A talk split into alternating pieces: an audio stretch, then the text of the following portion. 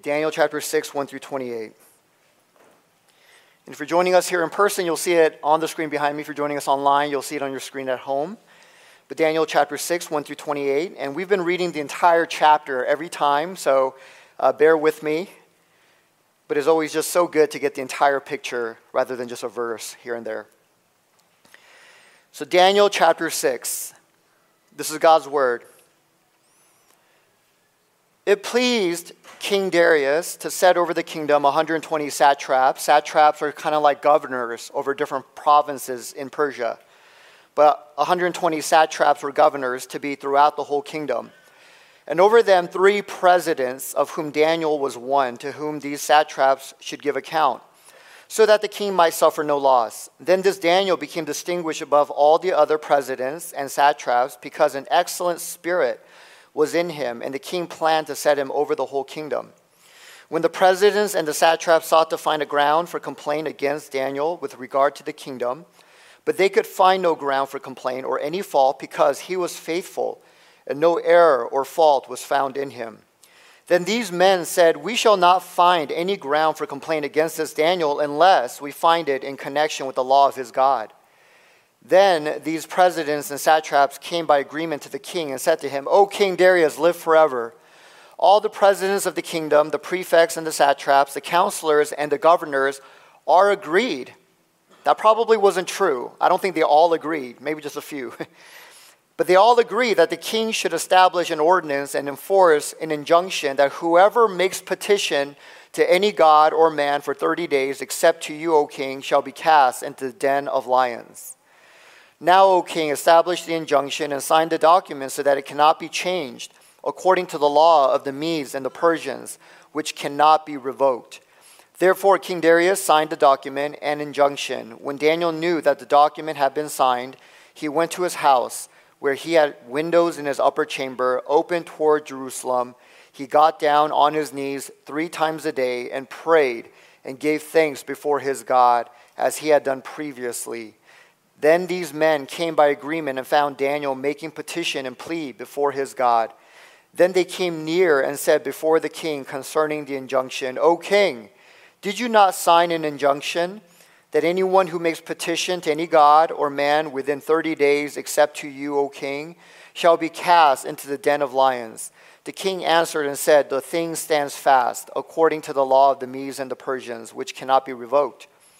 Then they answered and said before the king, Daniel, who is one of the exiles from Judah, pays no attention to you, O king, or the injunction you have signed, but makes his petition three times a day. Then the king, when he heard these words, was much distressed and set his mind to deliver Daniel. So the king liked Daniel. He wanted to set him free. And he labored till the sun went down to rescue him. Then these men came by agreement to the king and said to the king, Know, O king, that it is a law of the Medes and Persians that no injunction or ordinance that the king establishes can be changed. Then the king commanded, and Daniel was brought and cast into the den of lions. The king declared to Daniel, May your God, whom you serve continually, serve you or deliver you. And a stone was brought and laid on the mouth of the den, and the king sealed it with his own signet and with the signet of his lords, that nothing might be changed concerning Daniel. Then the king went to his palace and spent the night fasting. No diversions or entertainment were brought to him, and sleep fled from him. Then at break of day, the king arose and went in haste to the den of lions. As he came near to the den where Daniel was, he cried out in a tone of anguish. The king declared to Daniel, O Daniel, servant of the living God, has your God, whom you serve continually, been able to deliver you from the lions. Then Daniel said to the king, O king, live forever. My God sent his angel and shut the lions' mouths, and they have not harmed me, because I was found blameless before him, and also before you, O king. I have done no harm. Then the king was exceedingly glad and commanded that Daniel be taken up out of the den. So Daniel was taken up out of the den, and no kind of harm was found on him because he had trusted in his God. Verse 24. And the king commanded, and those men who had maliciously accused Daniel were brought and cast into the den of lions. They, their children, and their wives, And before they reached the bottom of the den, the lions overpowered them and broke all their bones in pieces. Then King Darius wrote to all the peoples, nations, and languages that dwell in all the earth Peace be multiplied to you. I make a decree that in all my royal dominion before the people are to tremble and fear before the God of Daniel, for he is the living God, enduring forever. His kingdom shall never be destroyed, and his dominion shall be to the end. He delivers and rescues. He works signs and wonders in heaven and on earth. He who has saved Daniel from the power of the lions. So this Daniel prospered during the reign of Darius and the reign of Cyrus the Persian. Amen. Let's pray. Father God, we give you all the glory, and Lord God, your word is holy and it is glorious, and it, Father, brings illumination. And so, Lord God, illumine our minds, our hearts. Father God, open our eyes so that we may see the truths that you want us to know. So, Lord God, thank you so much for the testimony of Daniel and his life and everything that he represents for us. So, may we learn from him today in Jesus' name. Amen. Okay, well, finally, we're at the last chapter in the narrative section of the book of Daniel. So, we are finally in Daniel chapter 6. And so Daniel's book is neatly divided into two parts, but the first six chapters are narrative. They're stories about Daniel's life. And then starting in chapter seven, it goes into prophetic uh, testimony, basically prophecies about the end times and the future. And we're basically going to be wrapping up this series right here in Daniel chapter 6, and we're going to be spending uh, two weeks on this chapter. But Daniel chapter 6 contains, as you guys know by now, the most famous story in the entire book. If you knew nothing about the book of Daniel before this series, you probably already knew about Daniel and the lion's den, right? Many of you guys grew up in church hearing this story. The story is familiar, it is beloved by both children and adults alike. And we know it so well that we probably don't know it at all. And what I mean is, is so familiar to us, we probably don't see what it's really about. And what do I mean? Well, I don't think the story of Daniel and the lion's den is really about lions or dens or how to be like Daniel as a kind of heroic example. So I'm sorry, all you children who love that story and you think it's all about lions. But I think it's more than that. And there are a lot of ways that this story has been used in the past to teach us how to be like Daniel. So I've heard myself messages like, you need to be faithful like Daniel. Okay, you need to be blameless like Daniel. You need to be courageous like Daniel. And yes, Daniel, he's an amazing example, as we're going to see. But I don't think chapter 6 is mainly about how we must be like Daniel and how we should be faithful to God. Okay, that's part of it, but that's not what it's mainly about. But I think the real point of the story is this is about God being the one who is faithful to us. Far more than us having to be faithful to God, it is about God being faithful to us. And how? By God making us into the kind of people who will be his witnesses and fulfill his purposes in this world. Okay, God is doing something mighty. He is doing something powerful in our lives, and He is faithful to do it. I believe this is what this story is about. And the kinds of people that God is making us into are exiles. Exiles.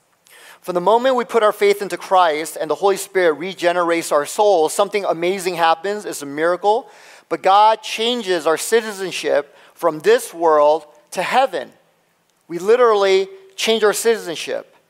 Now, your physical address didn't change, most likely. You still live in the same street, uh, in the same neighborhood. You might still be in the same town that you grew up your whole life, and yet everything has changed. Everything's changed. Your identity, your loyalties, your relationships, your values, your purpose, the way you see life itself, all, everything has changed. And you are now permanently out of step with the world around you. So you're an exile. Okay, that's what it means to be an exile. An exile literally means someone who no longer lives in their home country, but now you live in another person's country. So the moment Christ comes into your life, this change happens. And your home country goes from this world to now the heavenly abode, the heavenly world where God is. but we still live here. This is still where we reside, and that's why we are called exiles in the Bible. And as you continue to walk with God day after day, as the gospel continues to shape you more and more, you become more of an exile, not less. See, it's kind of counterintuitive. You would think the longer you live in this world as a Christian, the more you're going to get familiar with this world. No, the more you become alien to this world, the more you become strange and foreign to the people around you, not less. And it's incredible to see Daniel now in his 80s. So in chapter 5, we fast forwarded many, many years, and he's an old man now. And in chapter 6, it's just immediately after chapter 5. And Daniel now is still in his 80s, having served multiple kings at the highest level in both Babylon and Persia. And get this, but Daniel, as an old man, is still called what? In verse 13, he's called an exile. Daniel is still in exile. It says one of the exiles from Judah. And so, in the eyes of the Persians and Babylons, Daniel was a permanent exile. He was a forever foreigner.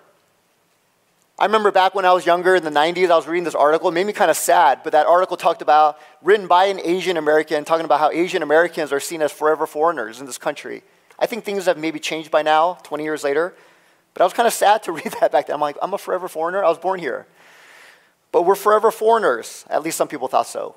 Well, this is Daniel. He was a forever foreigner. And by the way, every other believer as well. We are all forever foreigners in the eyes of the world.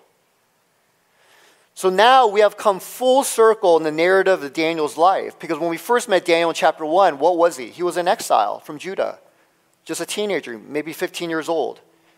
And now, fast forward many, many years, and he's in his 80s now, and he is still in exile at the very end of his life. And here's what's so amazing. But the very identity of an exile that was used against Daniel, because when the people in chapter 6 called Daniel an exile from Judah, that was a slur, right? They were, they were putting him down. The very identity used against Daniel is the very thing that gave Daniel such power and influence. So, the very thing that should be a weakness for us, that we don't belong here, but we're living here, in God's eyes, that's the very power that you have in this world. And so, likewise, like Daniel, the most powerful thing that you have when you go to work every single day, as you live your life, is your identity as an exile. Okay, that's what you bring into your company, into your hospital, into your schools, into your workplace, whatever you do. But the most powerful thing that you bring is your identity as an exile. Because you're an exile with loyalties, allegiances, values, purposes that are not from this world, but you still live in this world, you have this kind of tension. You have a tension that you bring into your life, into the workplace, and that makes you powerful. Okay, what I mean is, because of this identity you have as an exile, you're kind of like a catalyst in chemical reactions. I was a science major, believe it or not, when I was in college, so we had to learn about enzymes and catalysts. But you're kind of like a catalyst that causes chemical reactions to happen. Wherever you go, whoever you're around, things begin to happen, things begin to change. Why? Because you're an exile. You're not intentionally trying to make things happen, you're not trying to stir the pot, but just simply being who you are in Christ, things happen. Things get stirred up. There are reactions. And again, this isn't because of your faithfulness to God as much as God's faithfulness in your life. It's more about God's faithfulness working in you.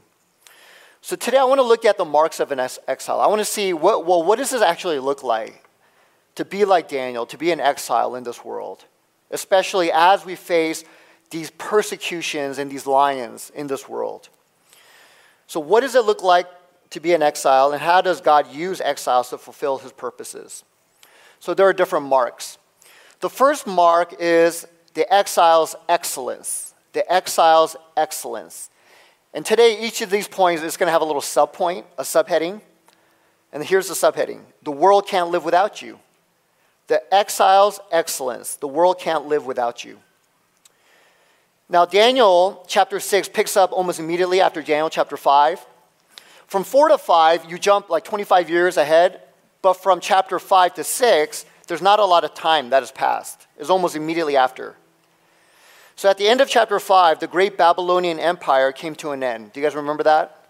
The Belshazzar, a terrible king. It got invaded, right? He was put to death. So on that last night of the empire, Darius led the Medes and the Persians to crawl under the walls of Babylon.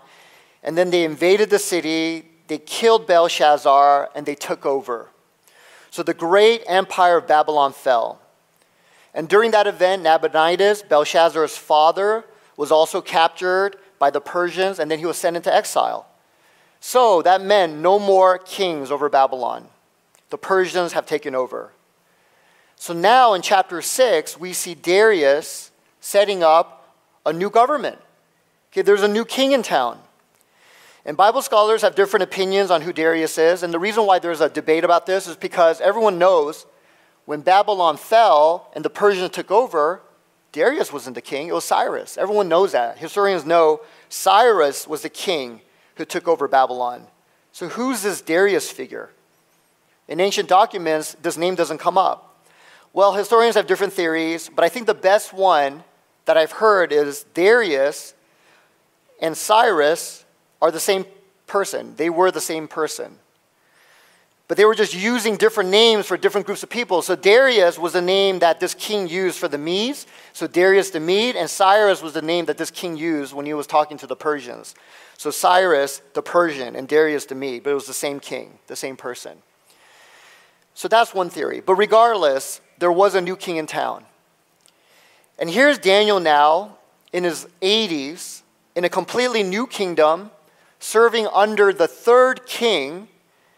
And no matter who he served under, this is so incredible about Daniel. But what we saw in Daniel all throughout the book, we see Daniel now here. And what do we see?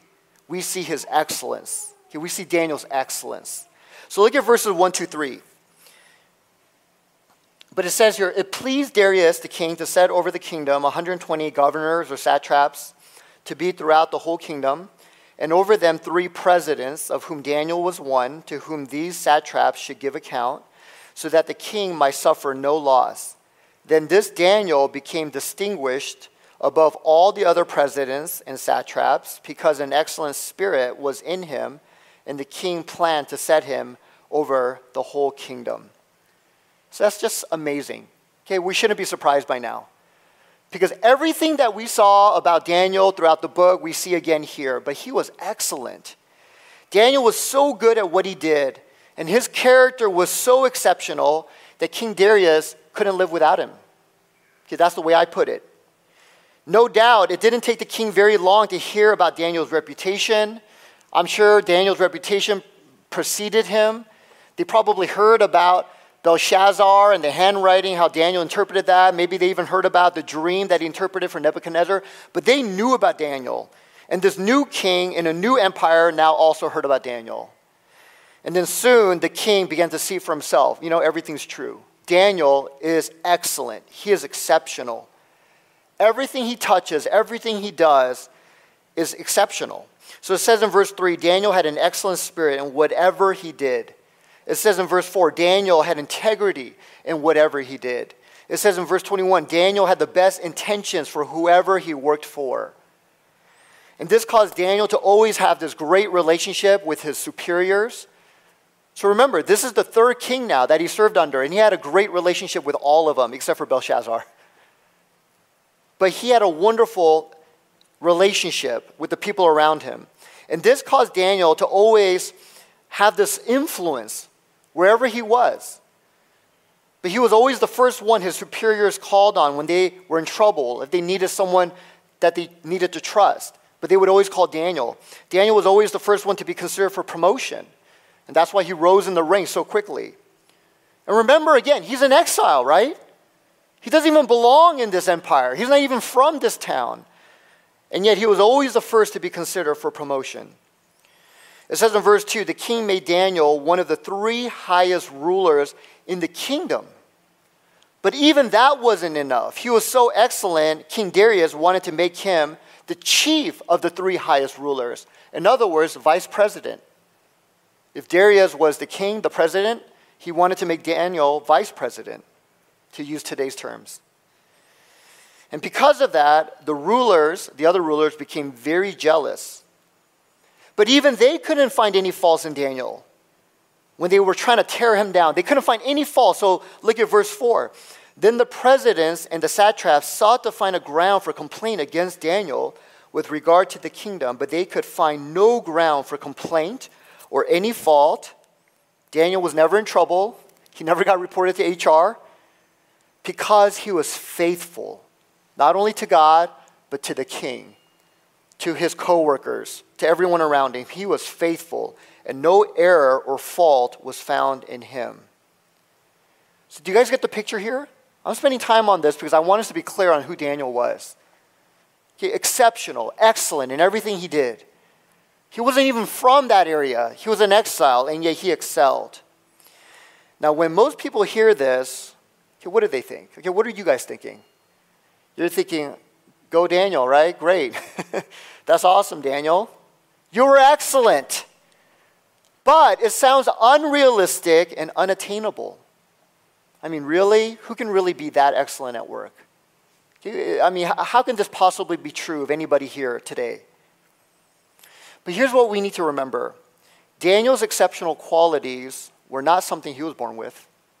This wasn't something that he, would, he just had through genetics because his parents were excellent. I mean, I don't even know who his parents were. Nobody does. But we know from chapter 1, right from the beginning of the book, we know why he was so excellent. God gave him a spirit of excellence. That was mentioned in our chapter, in chapter 6 again. But it was a gift from God. It was a gift from God. So God had graciously given Daniel exceptional qualities because Daniel was in this covenant relationship with God. See, we, we got to be clear about that.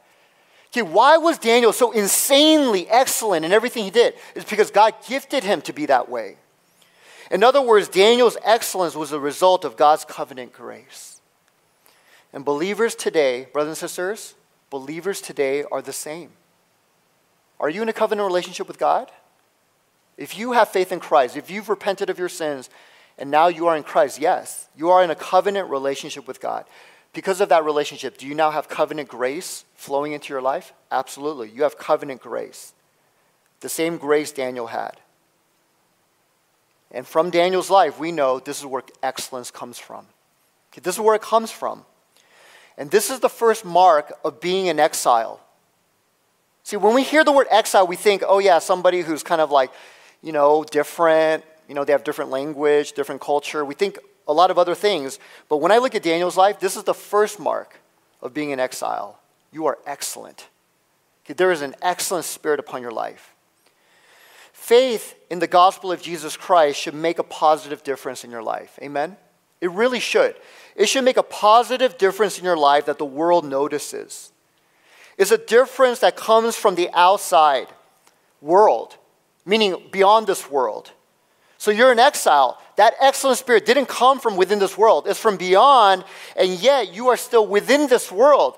It's for this world. You're to use it in this world. And so, as you receive this excellent spirit in relationship with God, and then you begin to use it for this world, you become an attractive exile. You're not just an exile, you're an attractive exile. And at times, you're going to become so vital to your employer, your company, to the people around you in a real way, they can't live without you. And I've heard that. I've heard real testimonies of Christians who become so pivotal in whatever company, whatever place of employment they're at, they literally, the company can't survive without them. They are that pivotal. Now, am I saying you need to become like that? Every Christian should become like? No, I'm not saying that. But the point is, is that's just the fruit of it. That's the outcome of this excellent spirit. So, why though? Right? Why, why am I saying that this relationship you have with God, this covenant grace in your life, why, why should it produce excellence? Okay, why is that the mark of an exile? Well, there are a few different reasons why. The first reason is because the gospel, okay, God's covenant grace, dislodges you from the center of the universe. I'll see that again. It removes you, it dislodges you from being in the center of the universe. Because the gospel shows you how sinful you are, and yet at the same time how loved you are, that Christ would sacrifice everything to save you. That's what the gospel is. Amen? It simultaneously tells you how sinful you are, but also how loved you are. And if you receive that into your heart, then fundamentally that'll shift you away from being in the center of the universe to now having something else in the center God. It goes from me to Him. I know this is very basic stuff, but we don't think about this oftentimes. But it removes you from being the center of the universe. It fundamentally shifts you away from the center. Right? Your life is not all about me. Why? Because again, the, the gospel says, I'm the sinner, He's the Savior who gave everything for me. And so that shifts you fundamentally. You, you realize the world does not revolve around me. Again, very basic, but very important. Okay, this is the first shift that should happen in a Christian's life. The first thing that should happen, and for some of us, maybe it hasn't happened yet, but the main purpose of life, you realize, is not my own happiness. And frankly, a lot of Christians still live their lives like that. When push comes to shove, when you really dig deep to the core of why you're living your life, well, I, I just want to be happy. I'm pursuing my own happiness. Well, for the true exile, the true believer, that shifted. It's no longer about my own happiness. That's not why I live this life. It's not about the advancement of my own career. It's not about the accumulation of status and income. Yes, that was before. I was in the center of my own life, my own universe. No longer. I've been dislodged. And many Christians may know all that, but here's what they might not know.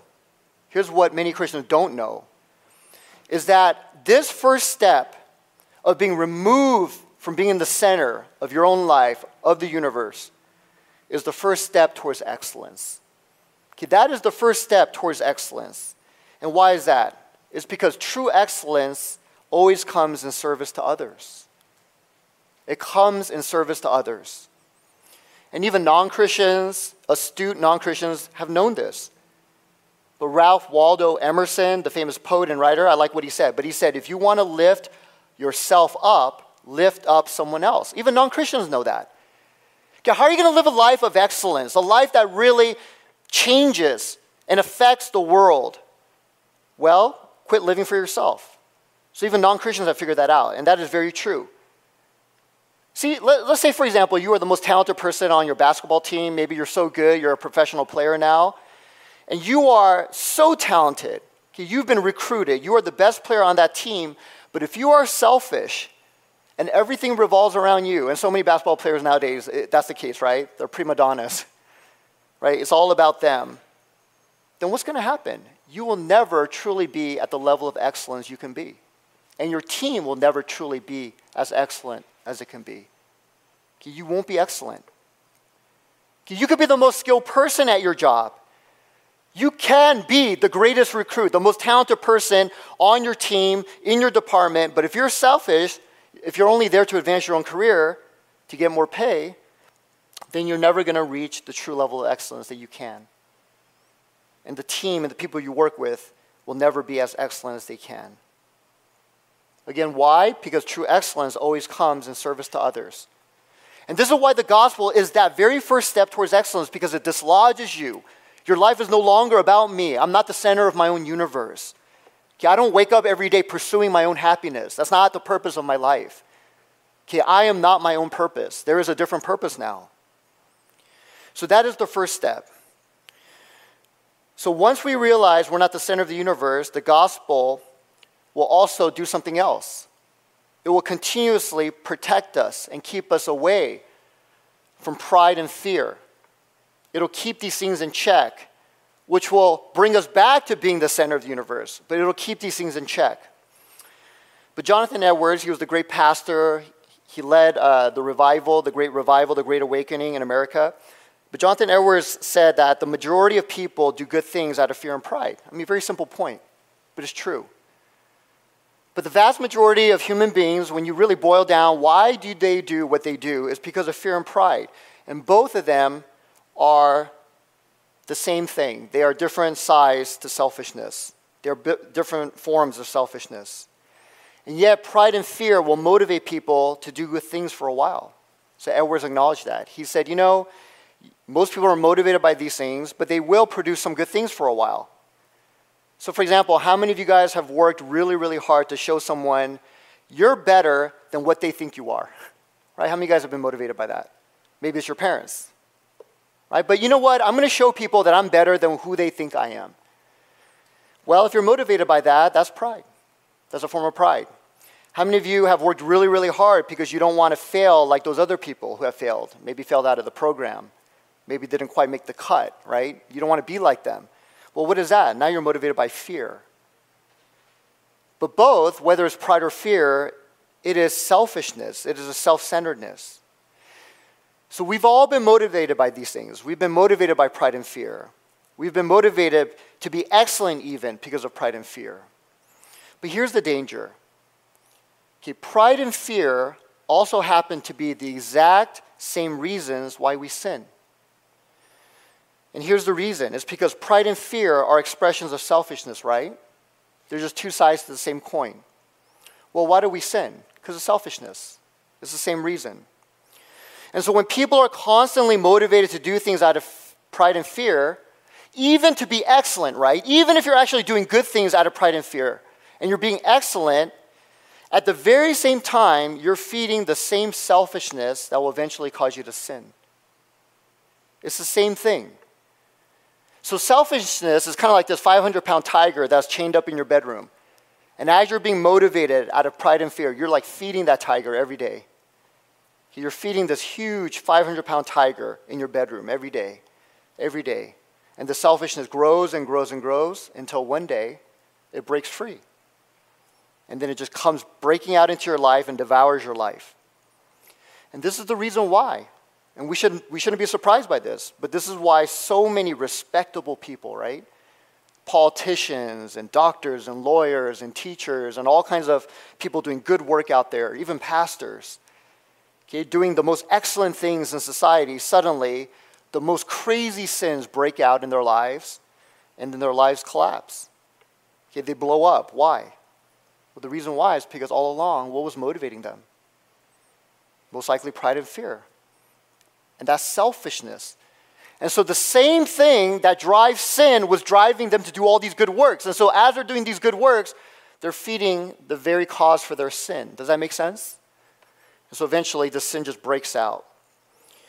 And that, brothers and sisters, is not true excellence. Okay, that is not true excellence. Okay, I don't care what you've achieved in your work. If your motivation is pride or fear, if it's you being in the center of your universe, if it's you trying to reach some goals that you have for yourself, that is not true excellence. But rather, the covenant grace of God gives you a different motivation for true excellence. Because the covenant grace of God, the gospel we have in Christ, dissolves pride and fear. It's kind of like the most powerful acid in the world. In fact, it's the only acid that can dissolve pride and fear. So, how can I be proud about anything? When I truly look at Christ, I understand what he's done for me. Yeah, how can I be proud about anything? When I look at the cross, when I look at Christ, I was condemned as a sinner under God's wrath. In fact, I was so hopeless, Jesus had to come and rescue me out of my place. Right? I had no hope. I couldn't rescue myself.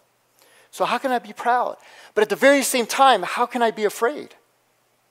Right? How can I walk around being motivated by fear? Because when I was utterly lost, so lost that Jesus had to come and rescue me, Jesus did it because he loved me.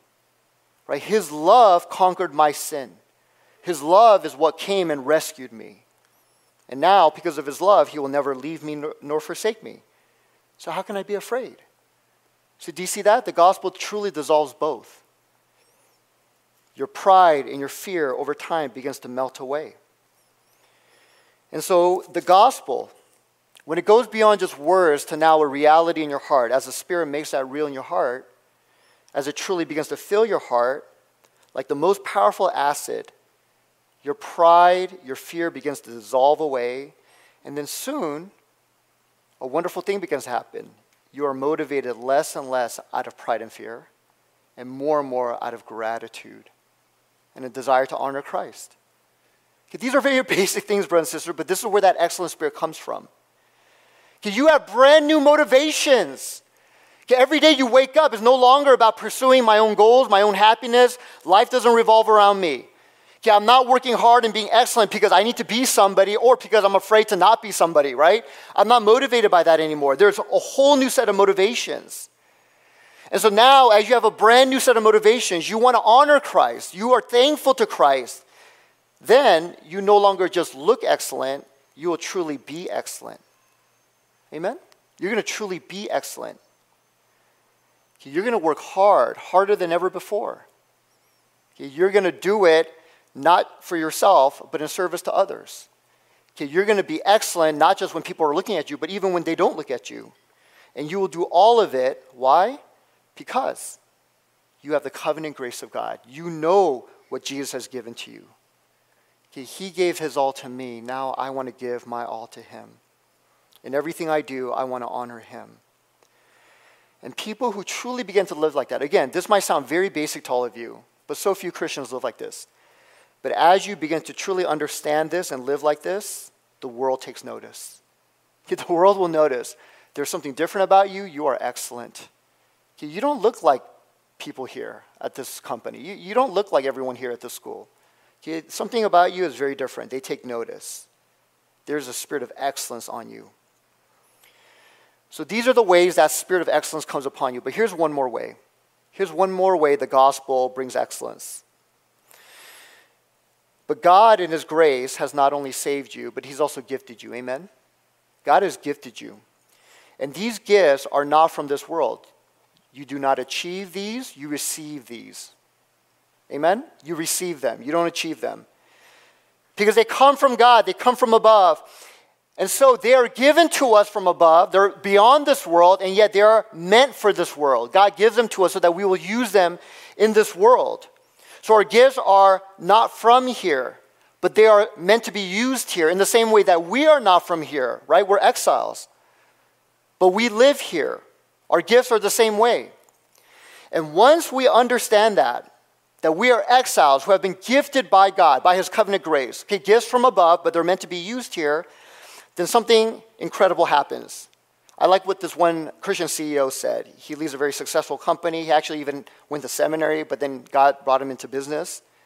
But he says, You will begin to see your work as a craft. As a craft. Do you know what a craft is? A craft is not just a job where you go there and get a paycheck. A craft is something that you know you're uniquely gifted to do, and you also have this kind of sense of calling. But it's a craft. You know, think about like Picasso or, or famous musicians, but, but they have a craft, right? Or people who go and build incredible things. Okay, why do they do it? Even if it's maybe something on the computer, they're, they're building things digitally, but they have a craft. And these people, they're incredibly motivated. They're very passionate. They have a sense of calling, even if they're not a believer. They know, I don't know why, but, but you know, this universe, they talk about the universe, has given me these skills. And I feel kind of called to do this. And so they begin to see their work as a craft. And so maybe it's kind of like a, a woodworker, and you've been trained under this master woodworker who has spent hours and hours with you teaching you how to, you know, carve wood. And he gave you all of his knowledge, all of his tools. He's gifted you, right? And after he's invested all of that time, gave you all that time, all that training, all those gifts, those tools, now he wants you to go and use it, right? He wants you to go and make something to serve and bless others. So that's a craft. That's what a craft is. You never learn a craft so that you just use it for yourself and nobody sees it. You make it so that others can be blessed by it. Well, if you have that view of your work, then now your work radically changes. It's very different how you approach work. But now it's no longer something you're doing just to get paid, just to advance in your career, just to be happy. But now this is a craft, right? I have been gifted by God. These gifts come from beyond this world, but they're meant to be used in this world. And God has invested in me. He's given me these gifts. He works with me. Right? Every day he's sanctifying me, he's training me, he's discipling me so that I can use these gifts in this calling, right? You can even call it a calling. Whether it's coding, whether you're teaching people, whether you're making stuff, I don't know, you're healing people as a doctor, whatever you may be doing. But this is a calling and it's a craft. And as you begin to see your work like that, the spirit of excellence just comes out. This is where excellence begins, brothers and sisters. This is where, where it really begins to pour out. Okay, I work for the sake of the one who gifted me. See, this is far different than I go to work to get paid. I go to work so that I can be happy, so, I, so that I can live on the weekends, right? No, I go to work for the sake of the one who gifted me. I work for the work itself, for the craft itself. I work so that eventually others can be blessed by this. Right? This is why I'm here. God has gifted me. And for some of you, might, this might sound so foreign. You're like, really? But I know Christians. Actually, my mom is like this. But she's an acupuncturist. She really believes God has gifted her to do this. She learned it in her old age, went through school. She had to get board certified. I mean, it was no joke. I mean, she had to take a lot, a lot of classes, study for hours and hours, and she really believes God has gifted her to do this. And she has a growing clinic right now in her 70s. She's in her 70s doing this. And she sees it truly as a craft. It's not just a job. Her getting paid is just kind of incidental for her. It's just a craft. She wants to serve God, she wants to be excellent for God. But she's not the only one. I've talked to other Christians who really see their work like that. They say, you know what? I don't know about anything else. I mean, you know the Bible way better than I do, Roy, but I do know God has given me the gift of business. And I'm going to use everything I know about business to glorify God. It is a craft for them right? I'm just so good at finance and you know, understanding markets and building business and organizational leadership and all of that, and they truly see it as a craft. And so, as they have this understanding, God has not only saved me by covenant grace, He has gifted me. There's a calling, excellence begins to flow. And when I look at Daniel, I really believe this is the kind of excellence he had. He, Daniel, he wasn't just there to get paid, he wasn't there to just check off the calendar mark off the calendar. But he knew there was a calling. He knew God had given him this spirit. He was there to serve. For him, it was in the realm of politics, but for him, politics was a craft. This is my craft. And guess what happened? The king took notice. Amen? The king took notice. And in fact, the chapter makes it clear that King Darius couldn't live without Daniel. This is why when the other rulers got jealous and plotted against Daniel, the king knew, right? The king knew right away, right when they accused Daniel and then persecuted Daniel, and then the king got trapped, he was grieved in his spirit because he's like, oh my gosh. It just dawned on him what all of this was really about.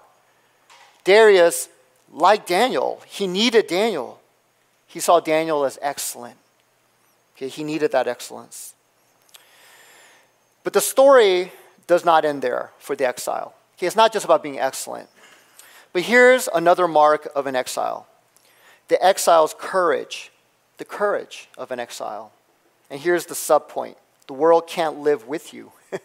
right? So the first point is the world can't live without you. Well, here's another quality of an exile the world can't live with you. The world can't live with you, and that's why you need courage. Look at verses 9 through 10.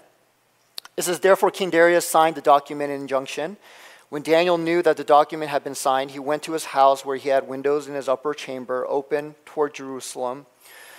And he got down on his knees three times a day and prayed and gave thanks before his God as he had done previously. So, here in the span of just one verse, from verses 3 to 4, everything changed for Daniel. He went from rising high, he was about to be second in command of the entire empire, to now suddenly he was about to get thrown to death into the lion's pit. And that's what the word den really means. It means like a pit that was dug into the ground, and lions were there, hungry lions, used as a method of execution. But Daniel was about to lose everything, his very life. And yet, it's amazing here. But Daniel, in the midst of this, even as he was facing death itself, he had this incredible courage. But he had this ability to just see what was real, and he just went to the window three times a day and he just prayed. Okay, he prayed towards Jerusalem. Now, this wasn't something mystical or superstitious, but he was just trying to obey Solomon's command in 2 Chronicles 7. God commanded Solomon, and then Solomon told the people, if you are ever in trouble, look towards this temple and pray. So Daniel was simply doing that. But what was going on here? So, so why was Daniel in so much trouble? He was about to rise to the very top. So now, why was he in so much trouble, in need of so much courage? Well, the surface level answer is there was jealousy. The other rulers got jealous of Daniel. But here's the deeper answer the same excellence that came from Daniel's relationship with God and that came from God's grace, his covenant grace. Okay, the same grace that made him attractive to the world now made him difficult to the world. Okay, that's the deeper answer. The same grace that was flowing in Daniel's life and made him excellent is what made him difficult to understand. It made him difficult to control and difficult to assimilate.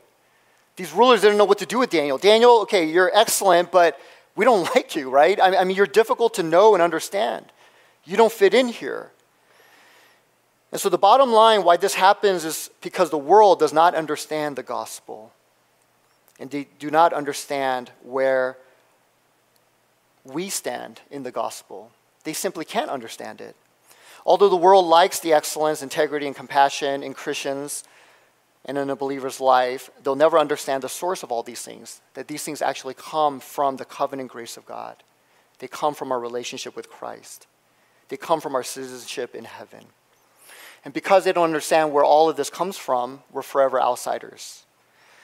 So Christians will always be susceptible to misunderstanding. Okay, we're always going to be on the outside. We're always going to be misunderstood. There's going to be jealousy and even hatred. And so this is the second mark of every true exile. Okay, no matter who you are, what kind of work you do, the world is going to not understand you. Okay, they're going to even resent you, even hate you. Jesus said, the world will hate you because they hated me first. You know, I remember coming across this one interesting article. It was on Tim Tebow. Uh, most of you guys know who he is. In case you don't, he's a football player. He used to be, but he played for the Denver Broncos. But it was a very interesting article. But it said, "Why the heck?" The title was, "Why the heck do we hate Tim Tebow?" so I'm like, okay, let me read. Why do people hate him? And basically, Tim Tebow, he was a football player, but he was also a very committed Christian. He wasn't that, you know, outspoken about it, but he was very clearly a Christian. He uh, was born to missionary parents in the Philippines. And then once he became a professional football player, he wasn't shy about his faith. And people hated him for it. But this is what the article said. But it said, I could not figure out, the author said, I could not figure out what was causing this onslaught of venom for a guy almost everybody claims to like and I finally decided it was more about us. Tebow makes us uncomfortable. He is a reminder that the blue red liberal conservative fight over taking God out of everyday life is intellectually dishonest. Tebow is proof that God goes, un- I'm sorry, Tebow is proof that God goes comfortably into whatever arena of life you wish to take him. And then the author went on to say, that makes people squirm, not because what he's doing is wrong, but because it's right. And then she closed the article with these words Tebow rarely lectures and does not fight back. He did not create Tebowing. Tebowing is when you kneel in the end zone. It was kind of like this meme. But Tebowing, he didn't create that, nor is he responsible for it blowing up hipster style. It was kind of cool, I thought, after hearing a kid has said he was Tebowing while getting chemo.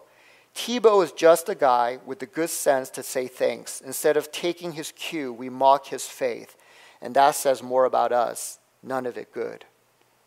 So I thought that was very insightful. I thought that was helpful. But here's this guy who looks so excellent. He's so good at what he does. He's actually a very likable person. He doesn't say anything that's spiteful. And yet, over time, people just hated him.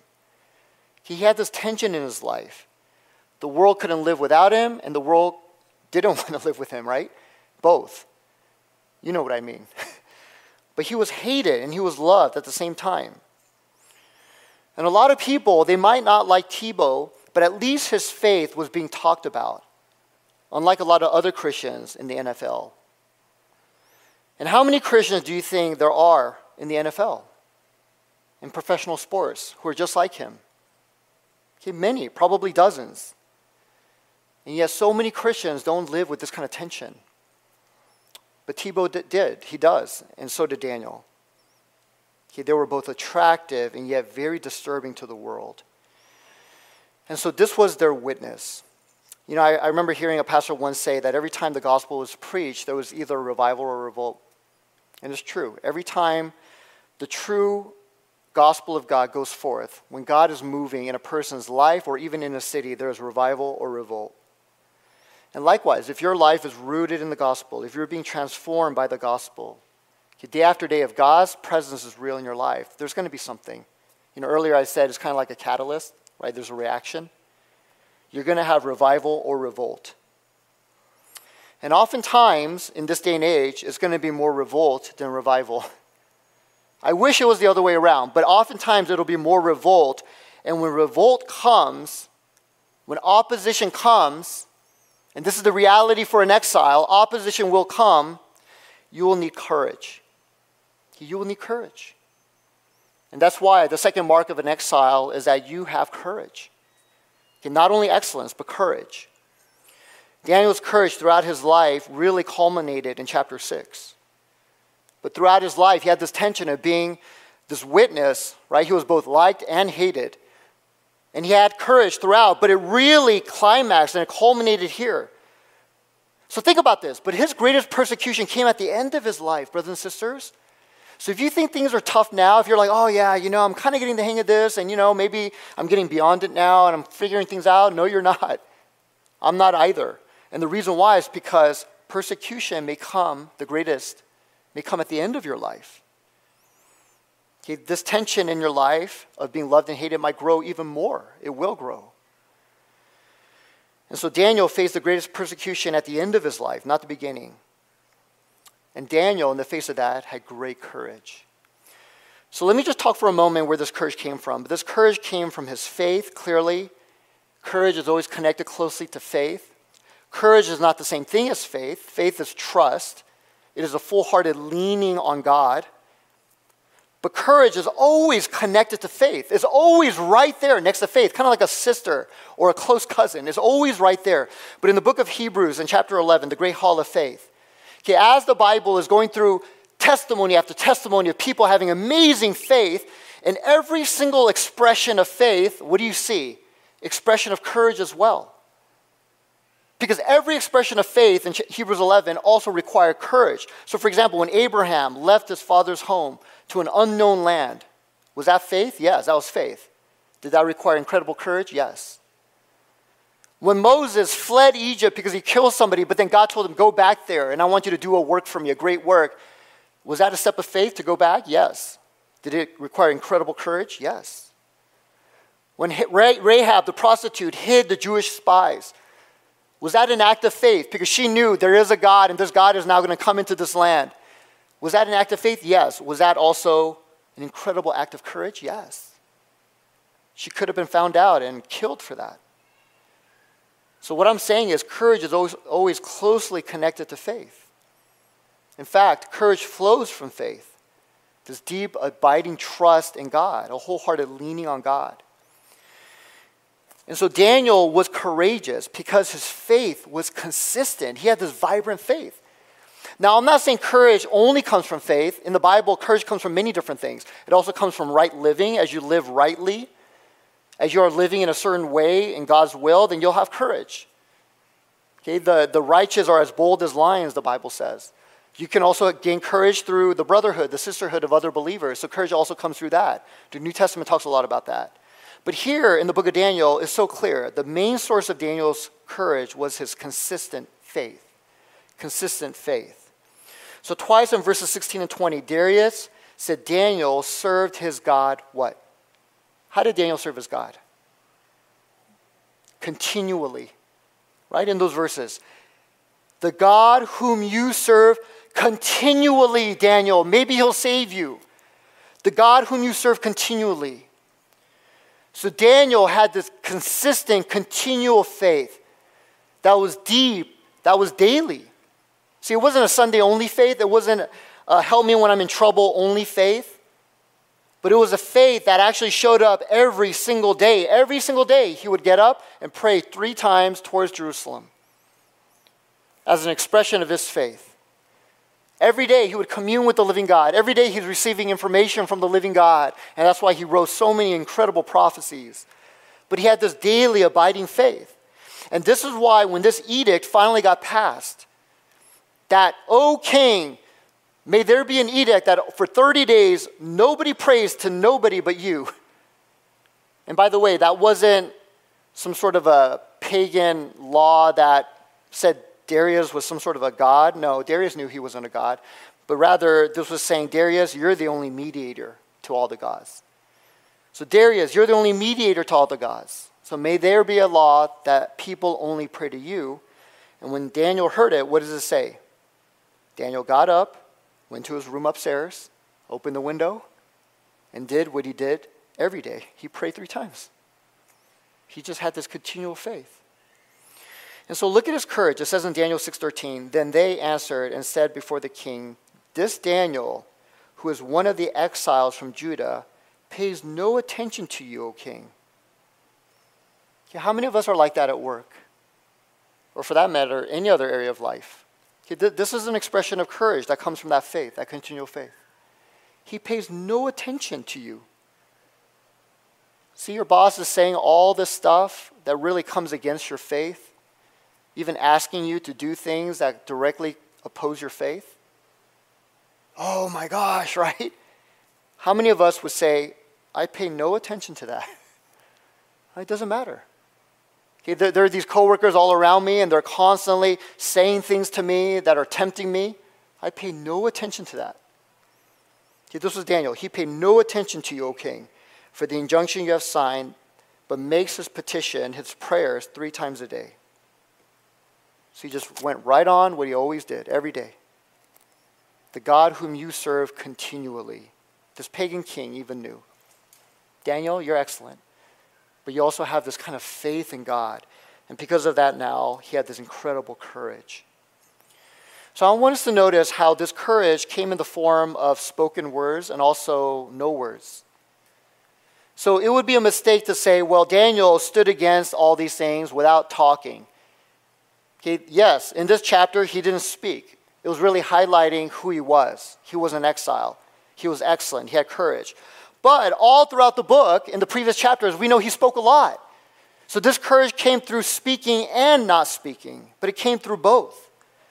In fact, I was actually tempted to speak another uh, message on chapter 5 last week. I was tempted to do three messages.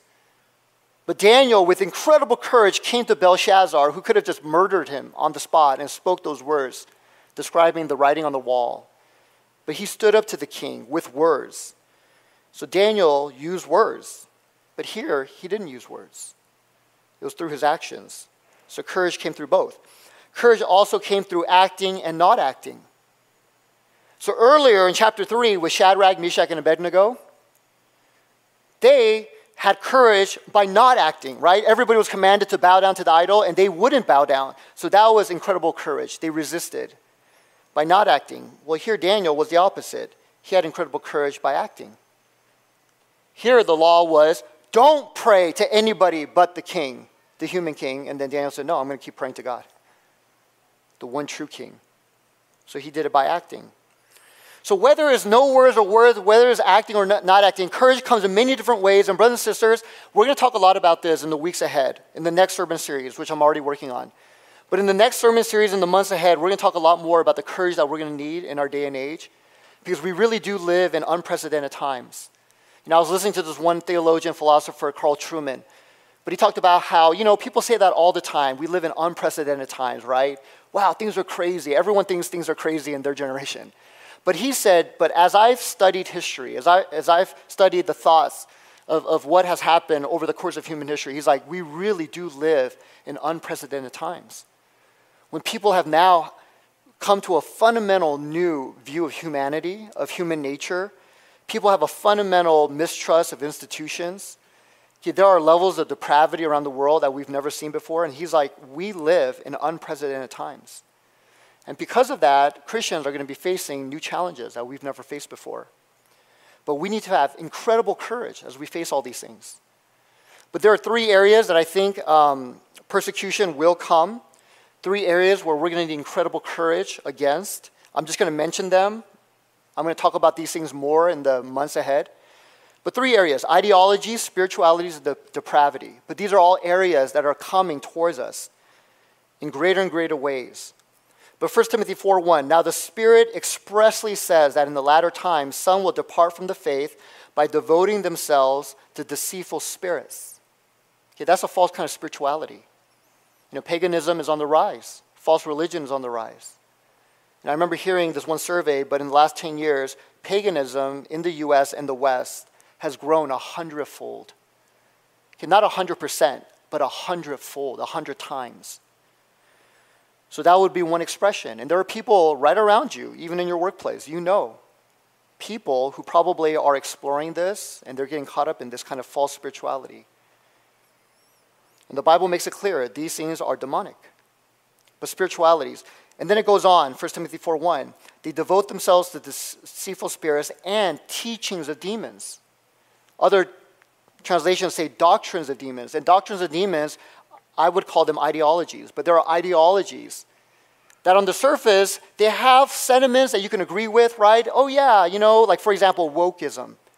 Okay, wokeism is an ideology that's out there, is growing, and on the surface, it looks like something you can agree with. Of course, right? These sentiments of justice and fairness and getting rid of racism and Black Lives Matter, and these are all sentiments we can all agree with, and yet, underneath the surface of that, the Bible is very clear. These are doctrines of demons. And I don't have time to get into all this, but even non Christians are tracing the origins of these things. Some of you guys might not be familiar. You're like, what are you talking about? Well, I'm just talking about, you know, these ideologies that are growing right now in our culture Okay, things that are demanding a certain view of the world, a certain set of values, certain set of behaviors, certain kind of speech, right? You're not allowed to say certain things, but you can say only these things. And they're very controlling. You need to align with their view of justice, equity, fairness, and if you don't, then you're canceled, you're out, right? They can even ruin your life.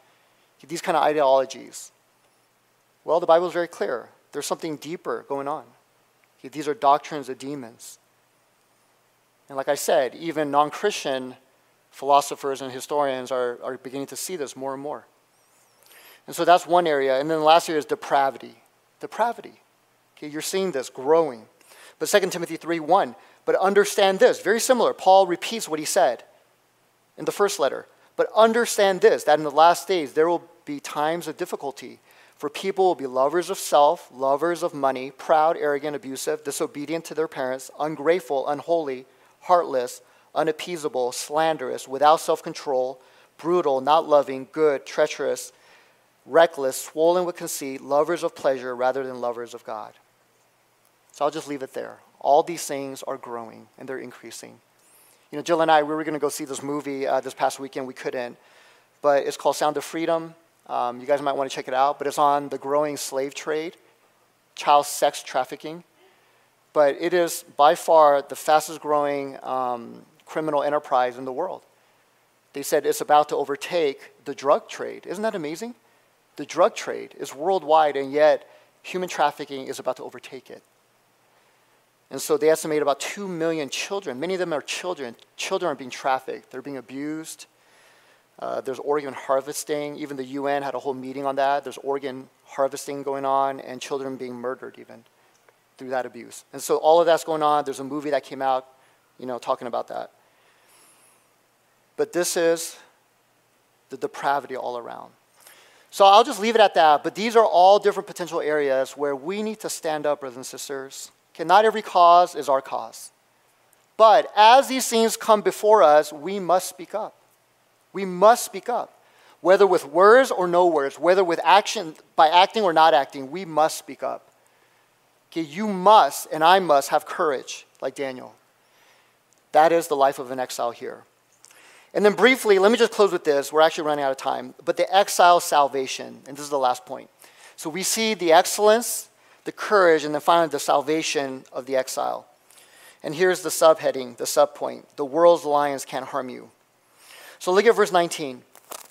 Then at break of day, the king arose and went in haste to the den of lions.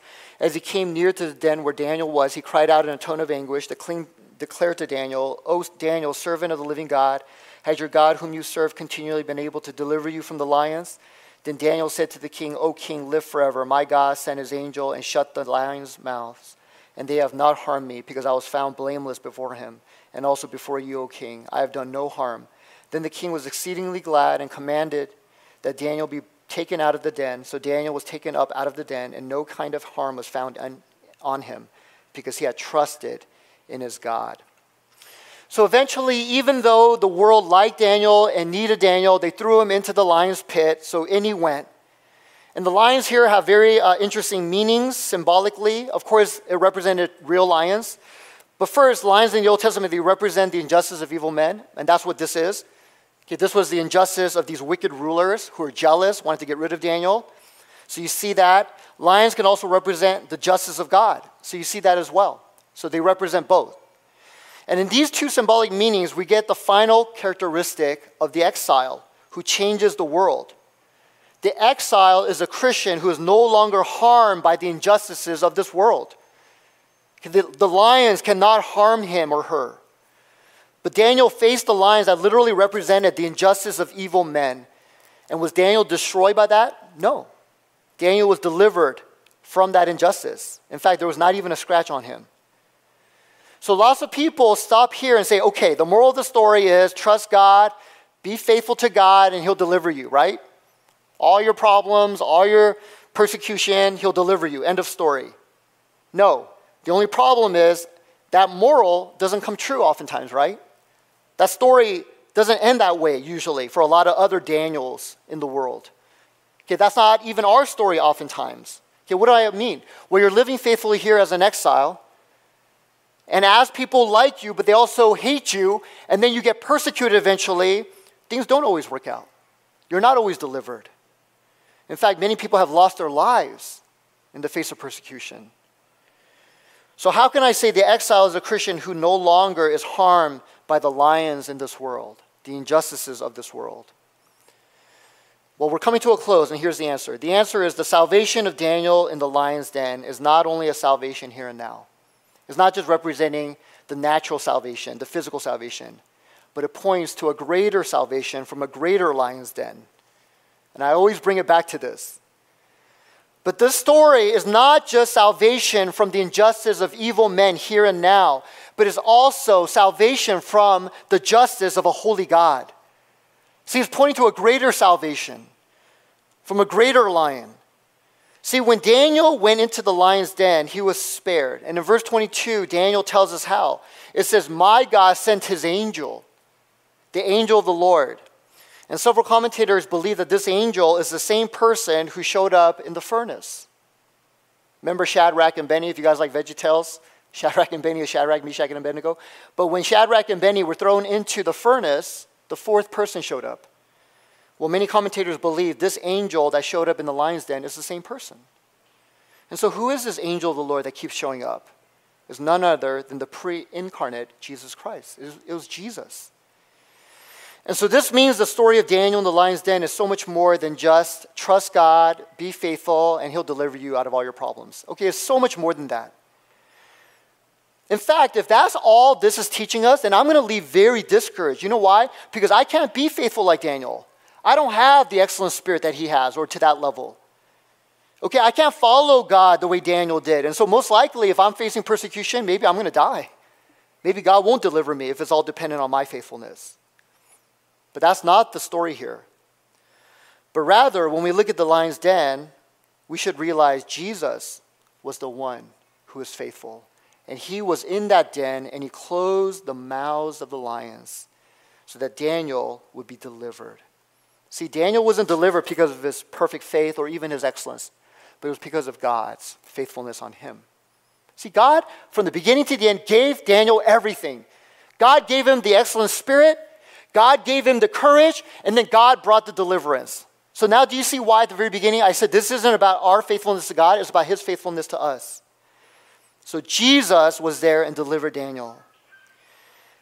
And so when we look at the lion's den, we should be reminded of how Jesus climbed into a very different den of lions for us. And then he closed the mouth of a very different lion for us. It was the den of God's justice. Amen? And the, the mouth of God's justice, his holiness, that was about to devour us because we are all sinful and the wages of sin is death. We deserve death and his wrath. And yet Jesus climbed in and closed the mouth of that lion with his very own blood. And he sealed our salvation once and for all. Nothing will ever change. And so this means because I'm in Christ, God will never judge me according to my sins. He will never judge me whether how excellent I am or not, whether how courageous I am or not. He will never judge me based on that, but rather, He gives me grace and saves me regardless of that and so then, now I can be excellent. I can be courageous. And I will be delivered. So ultimately, this is the story of bro- uh, brothers and sisters of Daniel. And so I want to encourage you Can you overcome the injustices in this world? You know, as we're living in a new, unprecedented time, you know, in the past I talked about how there were different worlds uh, that we've been passing through. Now we're a negative world. As we're facing many things in this world, and things are going to be coming. I'm going to be talking more about this in the months to come. But as things begin to come towards us more and more, can you be excellent? Can you be courageous? Will you be delivered? Well, I don't know about here and now in the physical, but I do know this. Ultimately, eternally, every single one of those things, the answer is yes. Absolutely yes. So the exile will be saved ultimately from those lions. And by the way, all the lesser lions in life as well. Because Daniel, his name actually means God is my judge, and God has already judged all these things. Okay, is paid, is done. And so now I can live this life. I can live it with excellence, with courage before Him. Amen? So let's pray.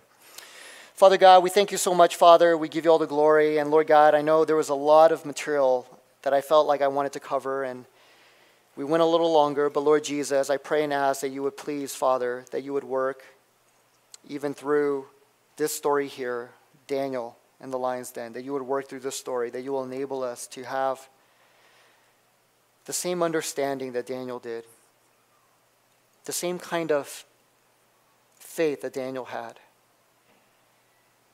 a faith in your unearned, unconditional covenant grace, the grace of Jesus Christ. So, Lord God, give us that same kind of faith, and through that, Lord, we will have the same excellence and courage that He had, the same ability to face whatever injustices, whatever things, persecutions will come our way. So, Lord God, we thank you so much, Lord. We give you all the glory and all the praise. In Jesus' name we pray. Amen. Okay, let's just come before the Lord for a brief moment. We're going to keep it brief and pray.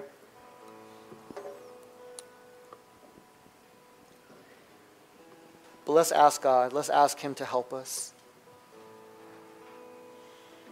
And I'm going to have to keep this brief. But let's ask Him, and then we're going to come to a close with benediction.